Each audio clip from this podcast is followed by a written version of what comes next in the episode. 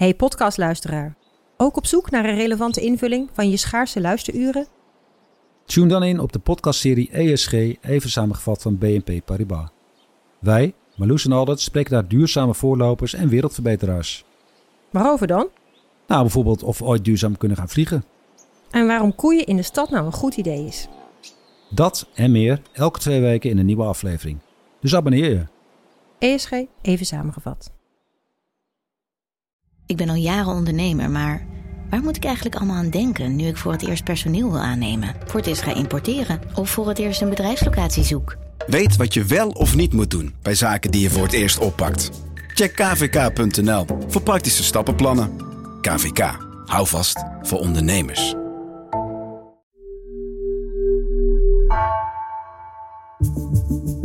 Vanaf de redactie van NRC het verhaal van vandaag.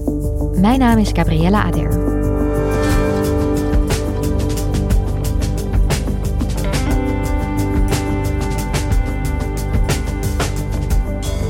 Na het kerstreces komt Politiek Den Haag vandaag weer langzaam op gang. Komende tijd moet er een aantal grote beslissingen genomen worden.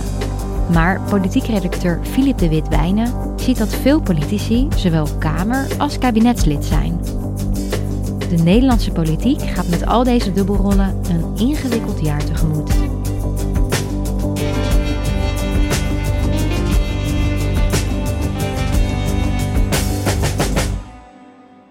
Filip, het kerstreces is voorbij. Iedereen komt terug van vakantie. En nu?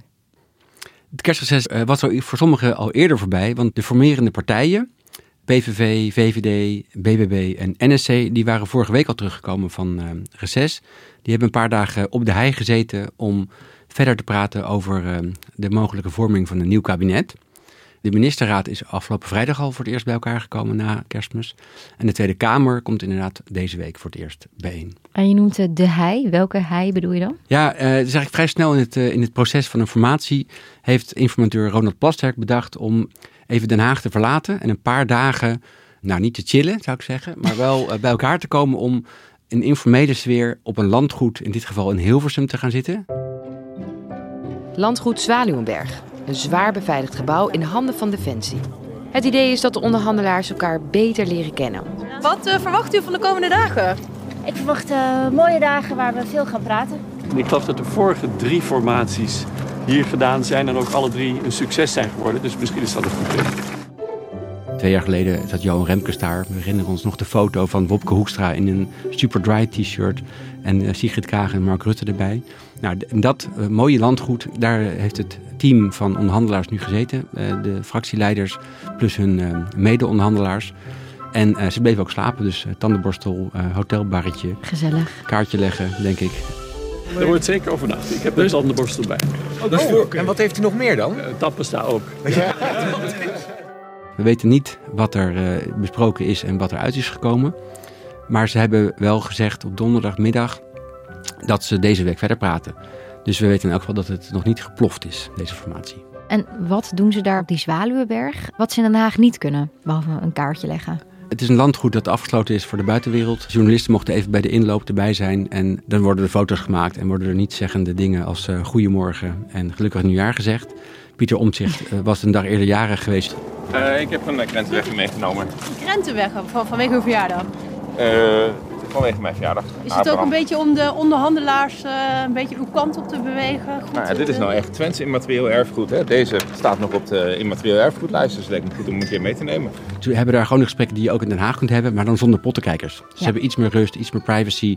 Ze kunnen wat makkelijker schorsen om een wandeling in de tuin te maken als het even lastiger wordt. Ik ga helemaal nergens inhoudelijk op in. We gaan beginnen vandaag weer met de onderhandelingen. En um, wij komen hier omdat we het altijd een feest vinden om u te zien en u een heel goed nieuwjaar te wensen. En nu, waarom heeft u die wetsvoorstellen En nu gaan wij naar binnen. Hartstikke bedankt. En, en belangrijk, het hobbel waar deze vier formerende partijen voor uh, stonden, en ik denk nog steeds staan, is die kwestie van rechtsstatelijkheid. De PVV heeft behoorlijk veel radicaal rechtse standpunten in het verkiezingsprogramma, die indruisen tegen de rechtsstaat, tegen de grondwet. En met name Pieter Omtzigt, die dat heel belangrijk vindt, vindt dat hij niet kan gaan regeren met een partij die de grondwet zomaar wegveegt. Dus Plasterk heeft gezegd, de informateur laten we eerst daarover hebben, om dat misverstand uit de, de wereld te helpen. Wilders heeft vorige week drie uh, voorliggende initiatiefwetsvoorstellen ingetrokken. Die ook hierover gaan. Echt duidelijke anti-islam standpunten over strafbaar stellen, Koranbezit, strafbaar stellen, uh, moskeebezoek. Die heeft hij nu ingetrokken.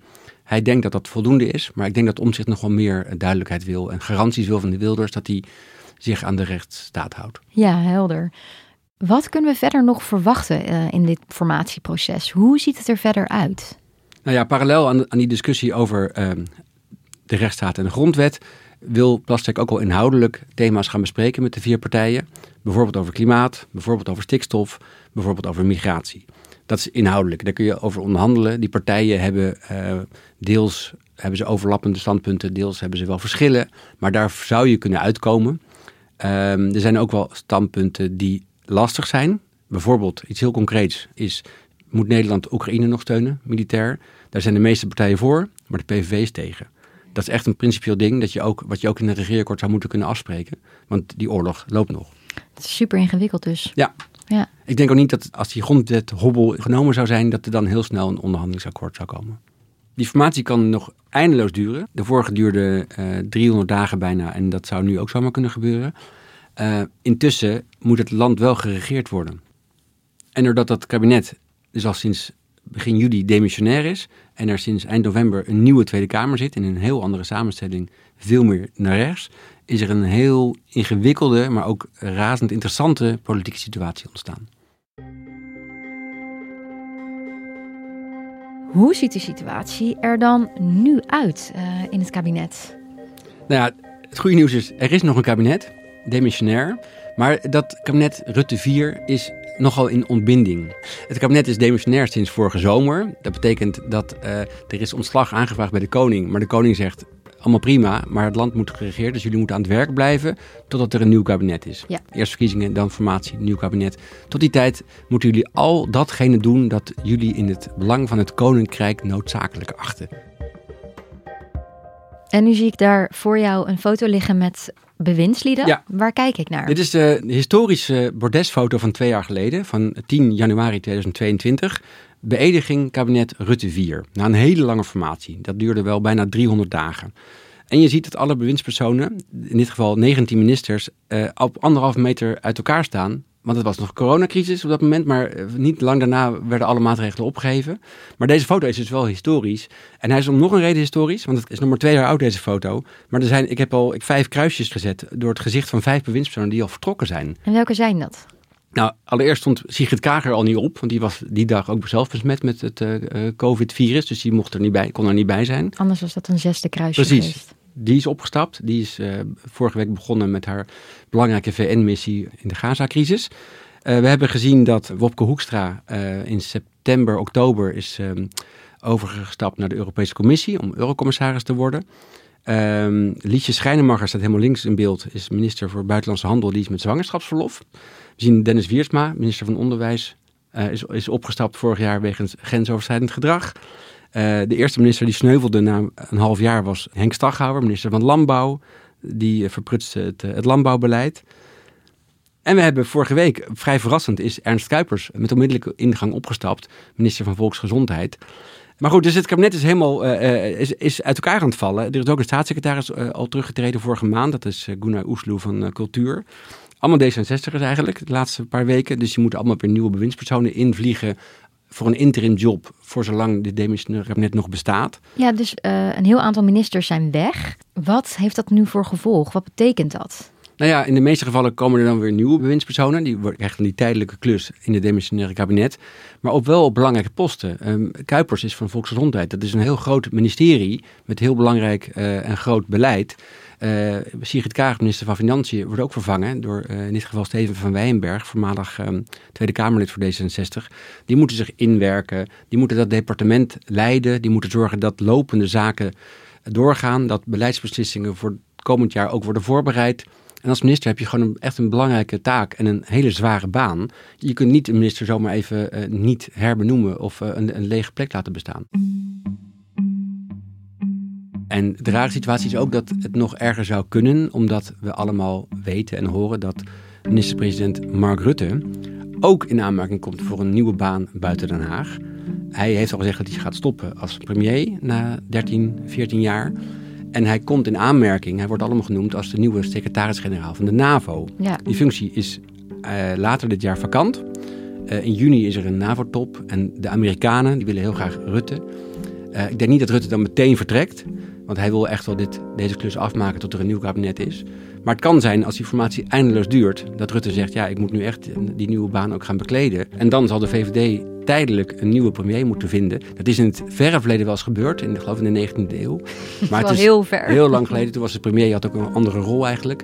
Maar dat zou nu heel gek zijn als, als Rutte. Rutte die heeft ook vrijdag bij de ministerraad gezegd: uh, het is niet uh, wenselijk dat bewindspersonen, ook al zijn ze demissionair, voortijdig stoppen. Hoe is het eigenlijk voor de staatssecretarissen en ministers die wel blijven? Ja, nou ja, de meeste blijven gewoon op een functie. Sommigen zijn trouwens van functie veranderd, want de minister um, van Binnenlandse Zaken, Hanke Bruinslot, die heeft uh, Hoekstra vervangen als minister van Buitenlandse Zaken. Dus allerlei interne verschuivingen van portefeuilles. Maar goed, die doen gewoon hun werk. En die gaan ook in de Tweede Kamer wetsvoorstellen verdedigen. Maar er is één categorie bewindspersonen die nog extra bijzonder is. Dat zijn er in dit geval zeven ministers en staatssecretarissen.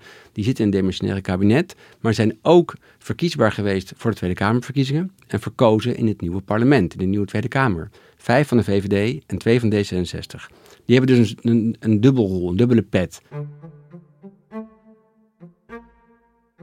Neem Dylan Jezogus, de nieuwe VVD-leider, opvolger van uh, Mark Rutte als VVD-leider, was lijsttrekker. De missionair minister uh, van, van justitie. justitie en Veiligheid, maar is ook fractievoorzitter in de Tweede Kamer.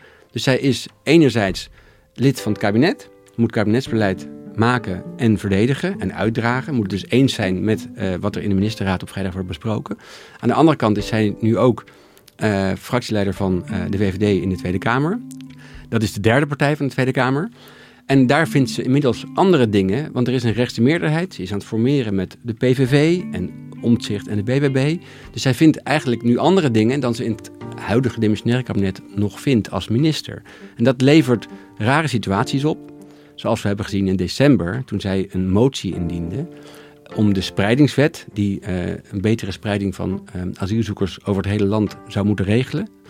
Daar heeft het kabinet een voorstel voor gedaan. En Jezielkes heeft als fractieleider voor de VVD gezegd... die wet moet van tafel. En ik wilde het Eerste Kamer oproepen en het kabinet om die wet te parkeren. Ik ga direct naar de ene motie die ik heb.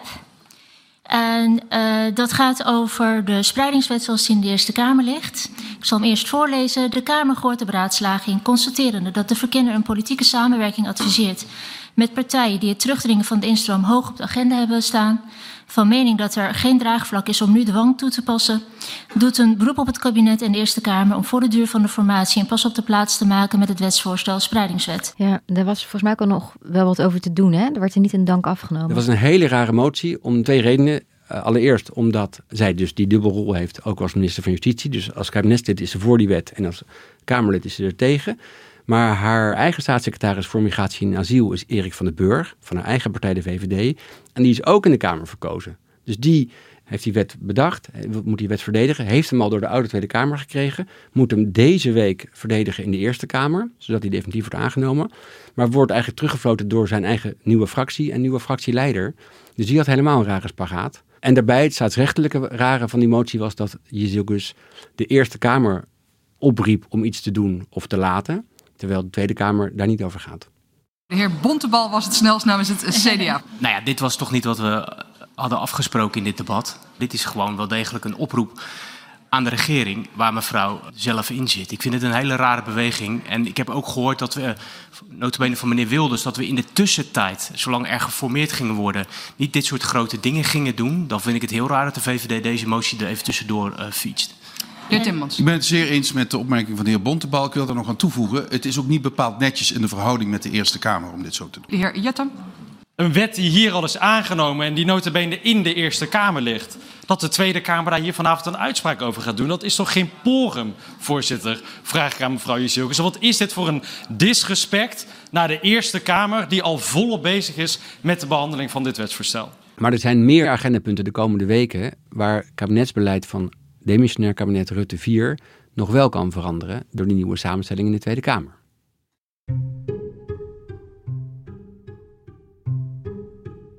waar moet ik dan aan denken? Wat voor soort plannen zijn het dan? Nou, dat gaat om de Rijksbegroting. Elk jaar heeft een begroting nodig, want elk jaar geeft het Rijk ruim 300 miljard euro uit, haalt het ook op aan belastingen. En dat moet ordentelijk via wetgeving door de Tweede Kamer worden goedgekeurd. Met Prinsjesdag wordt dan de miljoenennota gepresenteerd. Wat gaat het kabinet volgend jaar allemaal binnenhalen en vooral uitgeven? Er was dit najaar geen tijd om al die deelbegrotingen per departement te bespreken in de Tweede Kamer. Want er kwamen verkiezingen aan. Er was een uh, verkiezingsreces waarin campagne werd gevoerd. Er zijn maar een paar begrotingen pas behandeld. Geloof sociale zaken en, en financiën en het belastingplan. Maar er zijn nog heel veel begrotingen op de agenda die nu pas kunnen worden besproken in de maand januari en in de maand februari. Zorg, dat is de grootste portefeuille met ruim 100 miljard. Uh, onderwijs is wel 50 miljard. Defensie, ruim 20 miljard. Justitie. Dus het oude kabinet met de demissionaire staatssecretarissen en ministers, die moeten straks in de Tweede Kamer die begrotingen gaan verdedigen. Maar die Tweede Kamer is anders samengesteld. Er is een meerderheid van rechtse partijen. En dat gaat, denk ik, opspelen bij opnieuw Jesselgus, de demissionaire minister van Justitie en Veiligheid. Die moet begin februari, meen ik, haar begroting ehm, verdedigen. Haar begroting in het zeg maar, oude kabinet. En ziet tegenover zich een uh, andere Tweede Kamer, waar zij zelf deel van uitmaakt. Nou, onder justitie valt ook migratie en asiel. Daar zit ook staatssecretaris van de Burg ook in het regeringsvak die begroting um, te verdedigen. Ik kan me zo voorstellen dat bijvoorbeeld een rechtskamerlid als, noem eens wat, Joost Eertmans, nu nog met één zetel in de fractie van Ja21, dat hij bij die behandeling van die begroting zegt: Ik wil nu met onmiddellijke ingang een migratiestop. De grenzen moeten dicht. Want dat vindt de PVV ook Ja. en dat vindt de VVD ook. Minister, gaat u dat regelen? En dan, dan moet je je zielkoers eens even nadenken. Wat vind ik nu als bewindspersoon? Ik ben daar tegen, want dat kan helemaal niet. Ik heb Europese afspraken. Maar ja, als, eh, als eh, fractieleider van de VVD zijn we ook voor strenger migratiebeleid. En ze zit midden in de formatie met Precies, de PVV. daar wil ze afspraken over maken. Strengere afspraken over migratie, de instroom beperken. Ja. Dus zij komt dan ook in die spagaat. En dan gaat Joost Eertmans en ik denk ook Forum voor Democratie en ook eh, nou, misschien andere partijen gaan dan haar proberen een uitspraak te ontlokken waarmee ze ja, inconsequent moet zijn. Ja, ik kan me zo voorstellen als ik jou zo hoor, hè, Filip, dat het dan toch nog best wat effect kan hebben op de besluitvorming nu eh, op al die plannen. Ja, want de Tweede Kamer met een, met een rechtse meerderheid is nu bij machten om begrotingen, om beleidsbeslissingen van het oude kabinet te veranderen. Er kan ook heel veel geld opeens gaan verschuiven. Nog meer geld naar koopkrachtreparatie of nog meer geld naar defensie. Ze kunnen allerlei moties indienen en het kabinet oproepen om dat te veranderen. Omdat de Kamer dat wil, de democratisch verkozen Kamer. Ja. Maar het demissionaire kabinet heeft eigenlijk nog wel één machtsmiddel. En dat is vorige maand in december door premier Rutte ook gebruikt. Toen heeft de Tweede Kamer gedebatteerd over de steun aan Oekraïne. Oekraïne vroeg om nieuwe militaire steun vanuit de Europese Unie. Rutte is daarvoor, dat is een felle steunpilaar van eh, de president van Oekraïne. Zelensky. Zelensky, precies. En de PVV is bijvoorbeeld erg kritisch op die steun aan Oekraïne, wilde er eigenlijk mee stoppen. En Rutte zei vorige maand in een Kamerdebat, als de Tweede Kamer dit mij gaat vragen en gaat opleggen, dan stop ik onmiddellijk als demissionair premier. Ik waarschuw maar vast. Dus als de motie wordt aangenomen en u wilt dat ik hem uitvoer, dat ga ik niet doen. Dus dan moet u een motie van wantrouwen indienen en dan zal het hele kabinet opstappen. Daar kunt u van uitgaan. Dus hij heeft een, bijna een soort veto op die manier voor zichzelf Ja. gecreëerd. En het gekke is, je kunt een demissionair kabinet niet meer wegsturen. Of een motie van wantrouwen indienen tegen de minister. Want die is eigenlijk al eh, nou, richting uitgang. Maar als Rutte zegt, ik stap morgen op als jullie dit van mij vragen. Dan is er wel een impasse, een bestuurlijke impasse. En dat vindt de Kamer ook heel lastig. Premier Rutte heeft dus dit machtsmiddel zolang de formatie duurt. En er geen duidelijkheid is over een nieuw kabinet. We gaan ervan uit dat dat ingewikkeld is, die onderhandeling, en nog wel even gaat duren. Maar het kan ook mislukken. Dat die onderhandeling tussen Omtzigt en Wilders toch mislukt en klapt. En dan moet Plasterk dat melden aan de Kamer. Dan moet de Kamer bedenken, oké, hoe gaan we nu in een andere samenstelling onderhandelen? Of stoppen we ermee en gaan we nieuwe verkiezingen uitschrijven? Dan zijn we weer een eh, half jaar of een jaar verder en dan zijn we nog niet van demissionair premier Rutte af. Dankjewel, Filip. Graag gedaan.